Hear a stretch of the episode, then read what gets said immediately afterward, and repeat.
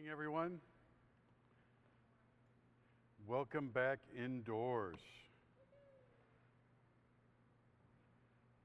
Next prayer is that we can stay that way.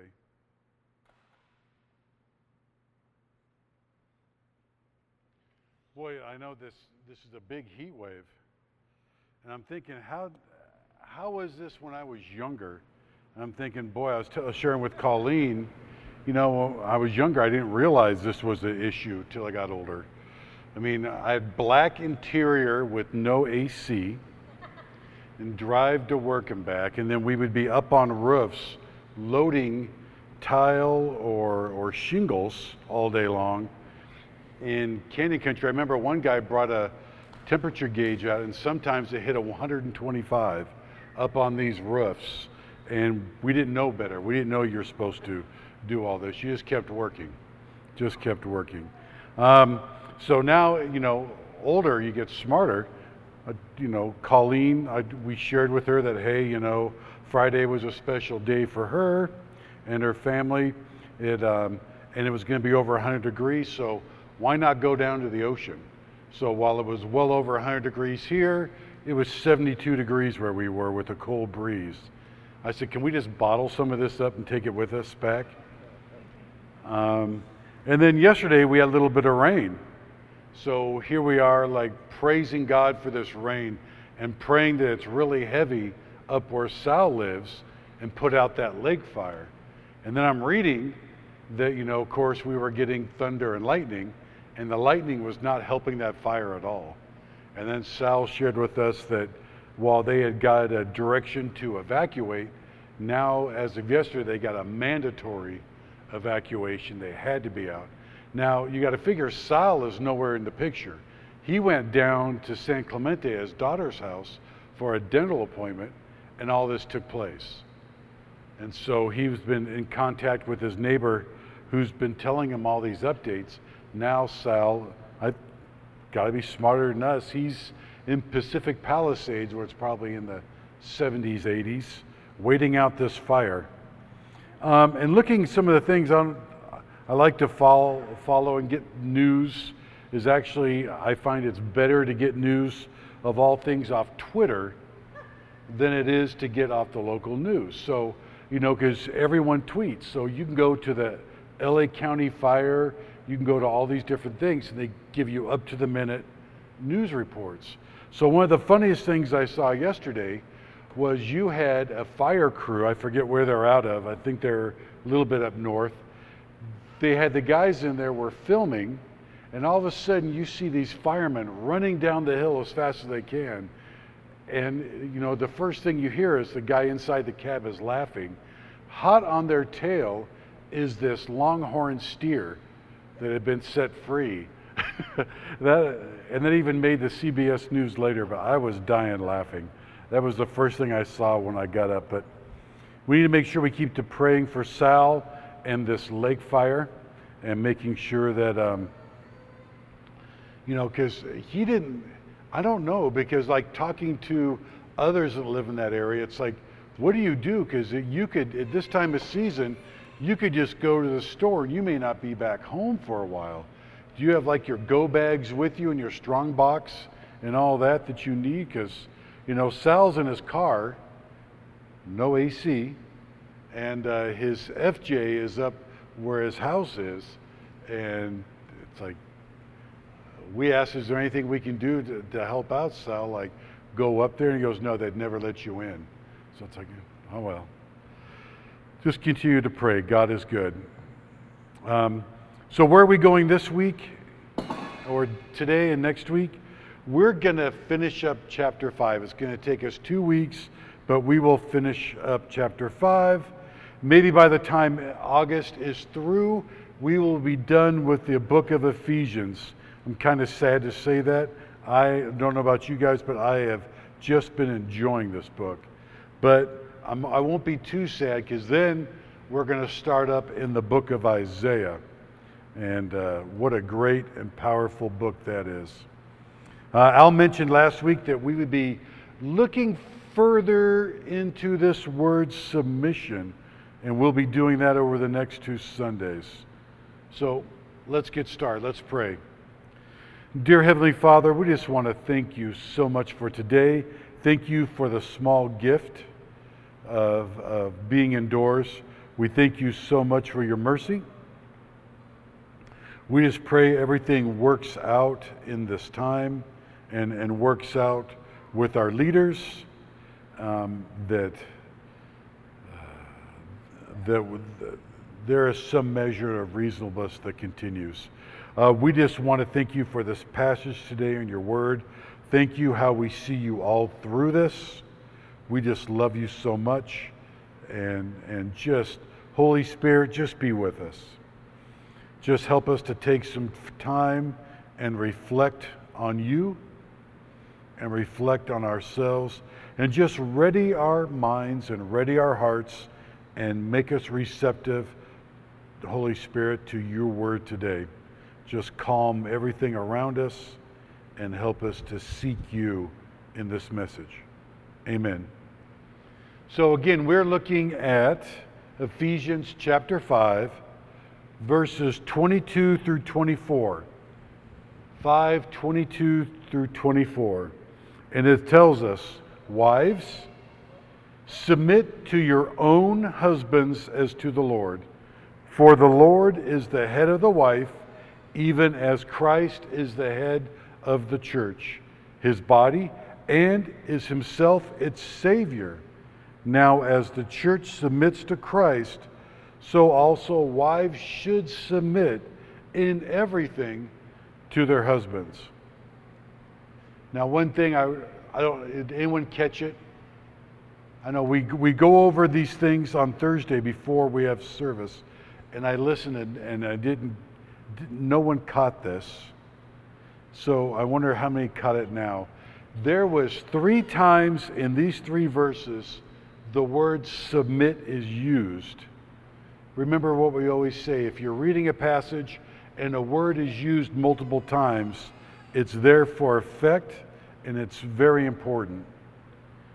And what does this word mean? What does this word mean? Because it's important as we go, finish the rest of this. Um, and a lot of people just don't like this word.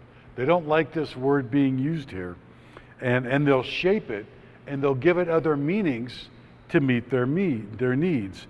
And mainly they do this because they misunderstand the Christian's role in submission. So, we're going to look into God's Word to get this definition of submission and see how it's played out in the Bible. And then, since we're looking in the Bible, let's take this time here to see if we can read and trust God's Word. Because if we can read and trust God's words, the words He uses to shape us into His fullness, this is a good thing. So, first, let's look at Psalm 19:8. Psalm 19:8. It says, "The precepts or the rules of the Lord are right, rejoicing the heart. The commandments of the Lord is pure, enlightening the eyes." In Psalm 119, 130, Psalm 119, 130, yes, 130. And 130 is not the end of Psalm 119, very long chapter. It says, The unfolding of your words give light, it imparts understanding to the simple. One of my favorite, short, short, it is like eight words, John 17, 17. But if you ever want to see power in play, it says, Sanctify them in truth. Your word is true. So think about that. God is saying, Jesus is telling God, Your word is true, and it's there to sanctify us. So through our life, as we're following God's word, we're down this path of being sanctified. And that the ultimate goal is to reach the fullness of God. So it says, Your word is true. Who is God's word? John 1 1 through 4 says, In the beginning was the Word, and the Word was with God, and the Word was God. He was in the beginning with God. All things were made through him, and without him was not anything made that was made. In him was life, and the life was the light of men. So Jesus is the Word, and we say this all the time. The Bible is the story of Jesus. So by going through that, we see the Bible can be trusted and the Bible is truth. So now, with that in mind, let's look at how submission is played out in the Word. When we read this, and we know the author is Paul, do we get the idea that maybe Paul just didn't like women? Right? And the thing is, no. In, in fact, what he wrote concerning the relationship between a man and a woman in this day was simply unheard of. It was crazy talk. Now, what he wrote was that their bodies belong to one another. Um, it was crazy at that time to hear that. So let's look exactly what he wrote. It was in 1 Corinthians chapter 7, 1 Corinthians chapter 7, verses 2 through 5.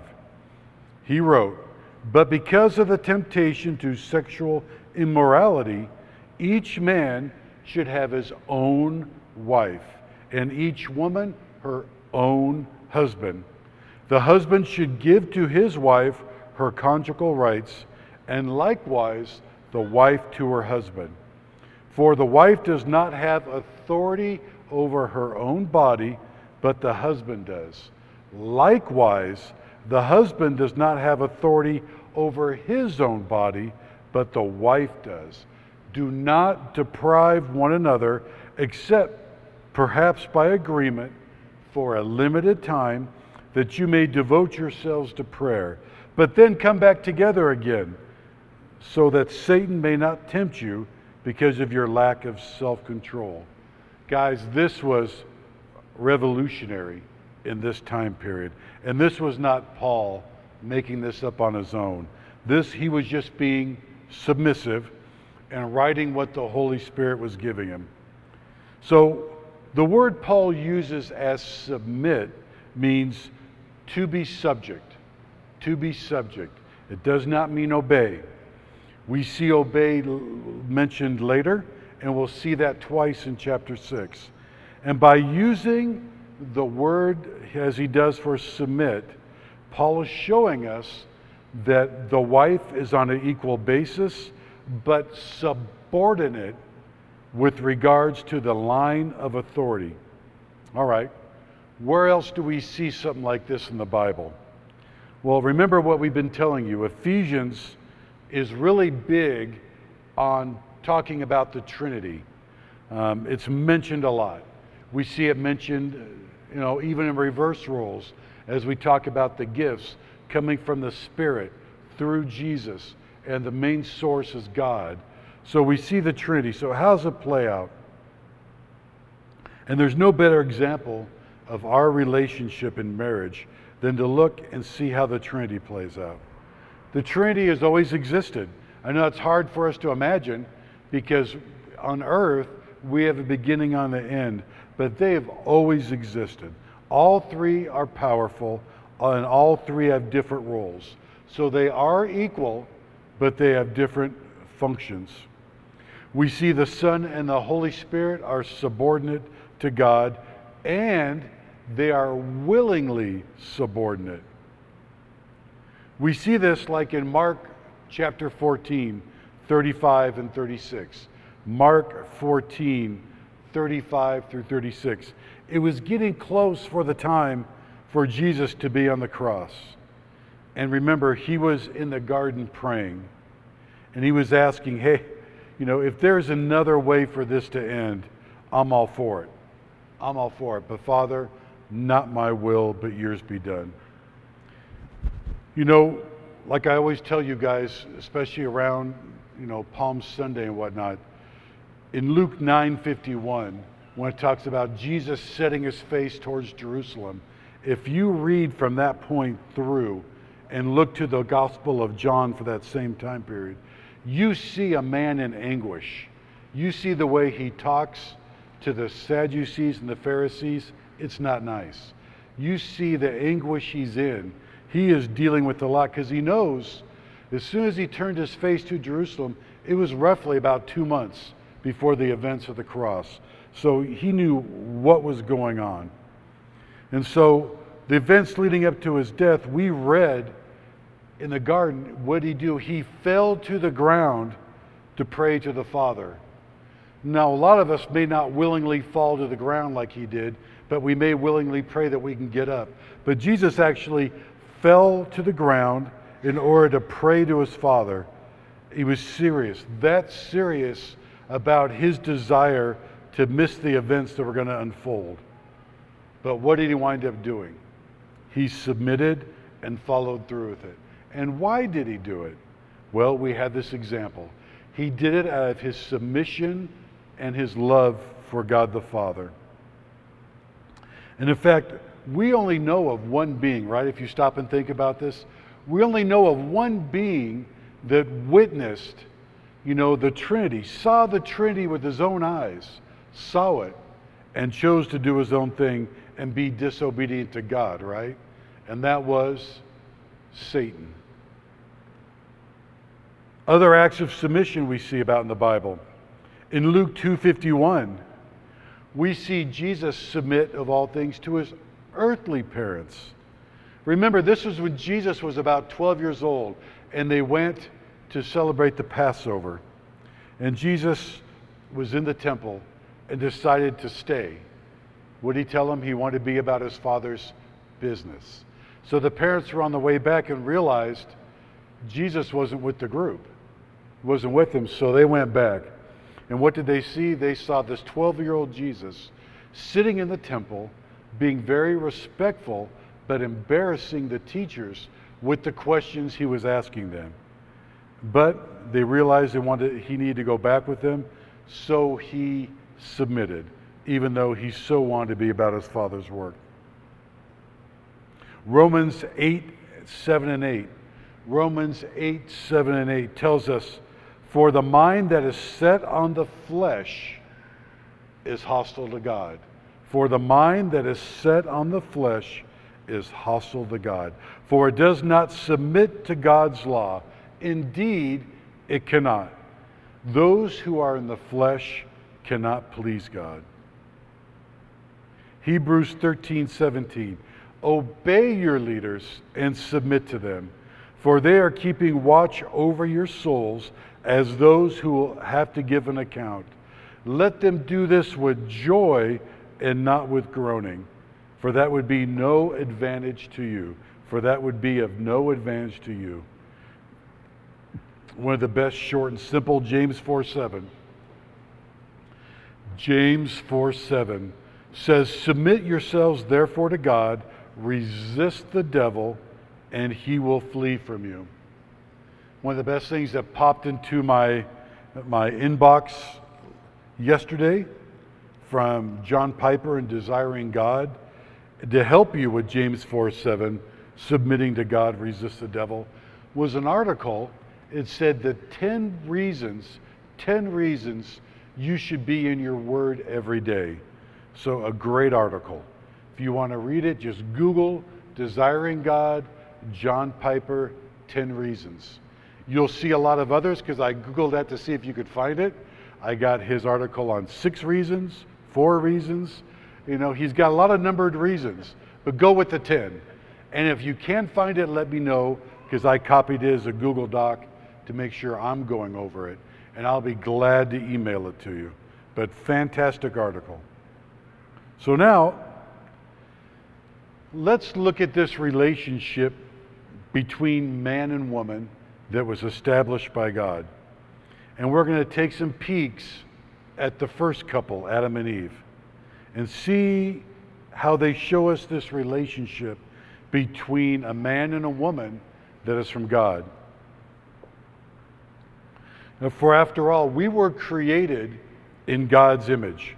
We were created in God's image, and we see a likeness to the Trinity as we demonstrate the following. So, number one, there's a harmonious relationship Number two, there is an equality in our marriage. And three, there is a difference in our role and authority. And we're going to go through all three of these topics in just a second. In a marriage, and we'll see more of this next week, in a marriage, a man is to leave his father and mother and cleave to his wife, which means they become one flesh. One. They're to be one flesh for the rest of their time on earth. And this relationship is based on the example of Christ and the church. And I, I believe today in America, most marriages resemble how people actually act in church. That is, they neither want to act in their God given roles in marriage, nor do they want to do them in church. So we need to all strive to do better. And then, number one, so a, a harmonious relationship. A harmonious relationship. So the good thing is, is we talked about this earlier in our in our passages on Ephesians. We know by Ephesians and what Paul wrote, we are to treat one another with gentleness, with humility, and love. But just imagine if we actually did that. Imagine if we actually did that. Seriously, if we realize that we are just one as a, in our marriage, we are one, and we are to love our spouse the way we love ourselves. And get ready, I'm going to make up a percentage for you. I think over 90% of or more of our marriage problems would go away. And you say, Bill, that you mismade that up. And I say, I did make that up. But if you think about it, if you really think about it, if we live that way, how many problems would we really have in our marriage? Because most of them are based on our selfishness, right? And by doing this, selfishness would be gone. Instead of planning in our heads or scheming in our heads, we would actually converse with what we're thinking about with our spouse. And she would just tell us to knock it off and move on, right? No, but we would actually we would actually come to an understanding. It's like, hey, I'm thinking we should do this. And then just imagine if you showed more favor to your spouse than you do yourself. Imagine, imagine if you talked about them to others in glowing terms, right? Because there is nothing worse in this world, nothing worse than a person sharing with others about their spouse in a negative light. And with what the Bible says, is they are both one. And so by doing this, it identifies this relationship is not one. You know, and public service announcement if you're talking to someone and they start talking bad about their spouse to you and you listen and don't stop to them, you're complicit. And while it's awkward to be in that position, you know, you have a perfect opportunity right now with this pandemic. You can start coughing when they're doing that, saying you have COVID and leave, right? You got the perfect excuse. You don't have to do it. But ideally, you'd have the strength to call them on it and seek a change. So imagine this. Imagine if people seriously prayed for their spouse and also prayed with them. And then when you speak of them, you only shared their good traits and only before God shared the bad ones and prayed for them. Folks, that would be mind blowing. And I'm sure Adam and Eve have many great moments that weren't written in the Bible. But one of the worst was recorded in Acts 3 2. This is when God confronted them, and Adam told God he was led to sin by that woman he gave him. Not, not a banner day for Adam, and it's recorded for all of eternity. All right, number two, equality in marriage. Equality in marriage. Men and women are equally important to God and equally valuable to Him. No sex is of more importance than the other. We all have different God given roles, and these roles come with responsibilities. So let's see about how God talks about a woman. One of the best examples is we're going to look at is Proverbs chapter 31. We're going to look at verse 10 and then verses 28 through 30. Proverbs 31 10 and 28 through 30. It says, An excellent wife who can find? She is far more precious than jewels. Her children rise up and call her blessed, her husband also, and he praises her. Many women have done excellently, but you surpass them all. Charm is deceitful, beauty is in vain, but a woman who fears the Lord is to be praised. A woman who fears the Lord is to be praised. Did you ever, if you've read that and you've read Proverbs, did you ever catch on to what happened there? It dawned on me, I wish I could say years ago, but it wasn't, that as you read through that and see that part, a woman who fears the Lord is to be praised. When you, and that's at the end of Proverbs. So you go to the beginning of Proverbs, it has one of the basic foundational instructions for us, and that's in Proverbs 1 7. And that tells us the fear of the Lord is the beginning of knowledge, and fools despise wisdom and instruction. So it's like bookend reminders when you think about it. So here we have the foundational teaching of wisdom saying the fear of Lord, which means what? If you fear the Lord, you're going to do whatever he says. And then it talks about the end a woman who fears the Lord and is obedient to him is to be praised. Little rabbit trail, but I thought it was very important. Um, so it shows us that we are equal in the gift, of, uh, we are also equal in the gift of the Holy Spirit. So there we have God. We see God and how we're equal to Him. What does it say about the Holy Spirit, too? It says the Holy Spirit He is given to everyone who believes. And the cool thing is, is not too long ago we went through the book of Joel. And in Joel 2, 28 through 29, we have a prophecy for the time that we're in. Joel 2, 28 through 29, speaking about the Holy Spirit and our qualities, says, And it shall come to pass afterwards that I will pour out my Holy Spirit on all flesh, meaning your sons and your daughters, they shall prophesy. Your old men shall dream dreams, your young men shall see visions. Even on the male and female servants in those days, I will pour out my spirit. And then we see God's interaction also with them. We see this with Adam and Eve. That you think back in Genesis, God would walk with both of them in the garden. How amazing would that be? God, in the coolness of the day, would walk with both of them. And the good thing is, is couples are still afforded this opportunity to have a relationship together before God. So, number three, differences in roles. Differences in roles. So, as we saw in the Trinity, all three are equal in power, but the Father has the greatest authority. He is the leader, and the Son and the Holy Spirit, they function in their roles. The Son came and died for us, and then He sent the Son to come to comfort and to equip and to empower us. Paul also shares about our roles in 1 Corinthians 11:3.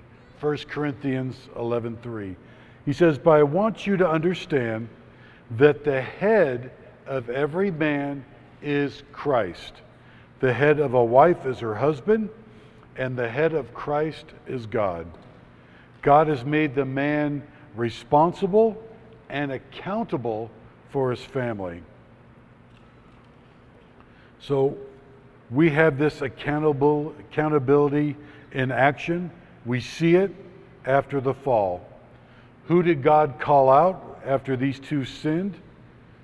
In Genesis 3 9, we see who God called out. But this says, But the Lord uh, God called to the man and said to him, Where are you? Knowing full on where he was. Where are you? So we see that God gave the leadership to the man and did not give it to the woman.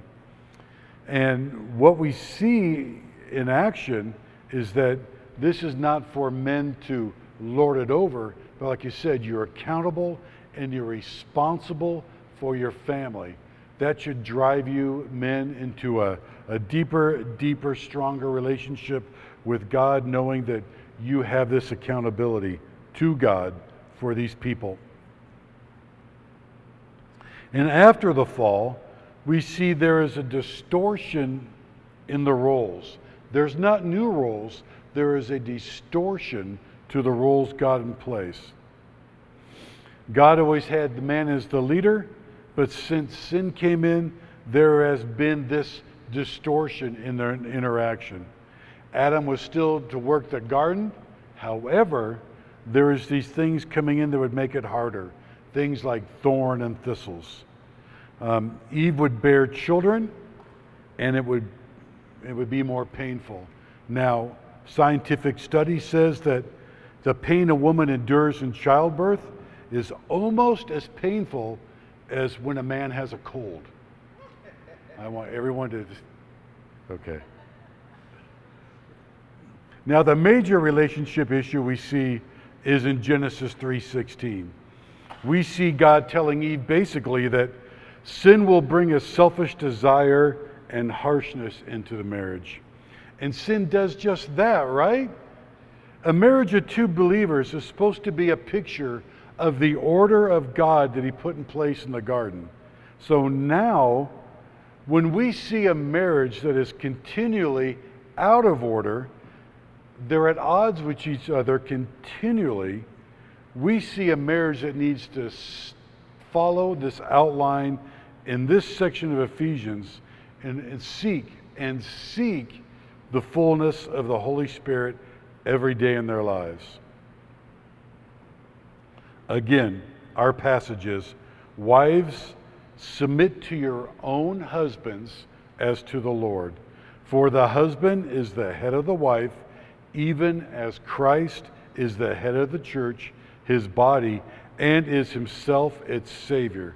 Now, as the church submits to Christ, so also wives should submit to everything to their husbands.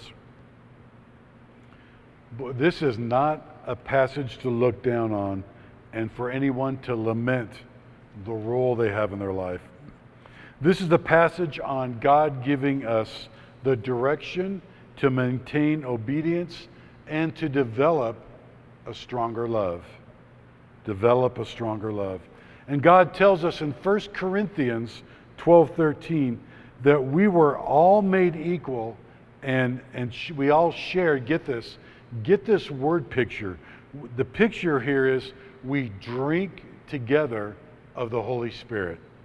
That is powerful. And like we talked about three weeks ago, I shared with you guys that God has a standard and He measures us against the fullness of God. And that's what we're to strive for in this life. And how do we strive for it? We read His Word, we learn it, and obey it. Again, a plug for Desiring God 10 Reasons to Read the Book Every Day. An example of this striving, too, we see is at the end of 1 Corinthians chapter 12. In 1 Corinthians chapter 12, Paul's talking about the body of Christ. He's and how it functions, and everyone knowing and doing their roles. And it leads up to Paul pointing out to us the best way, the best way to reach this fullness of God and treating one another. And it's at the end, at 1 Corinthians 12, in verse 31, he tells us, But earnestly desire the higher gifts and I will show you a more excellent way. And you're saying, but Paul, what is this more excellent way? Well, what comes after 1 Corinthians 12? 1 Corinthians 13. And if you don't know what that chapter is, you would remember because you hear it at virtually every wedding, you hear it all the time. It's the chapter on love. And if you read that, ah, oh, it is such a powerful chapter on how to love someone. Um, and if we work on developing, if we work, work on developing this deeper love and strive for obedience to God's word, we will not only grow in our marriage and know our roles in our marriage, but we will grow in this attempt that we need to have to reach the fullness of Christ. And folks, that's the goal I'm going to leave you with today. Amen? Amen? All right. Let's pray. God, we thank you for your powerful words, your powerful message.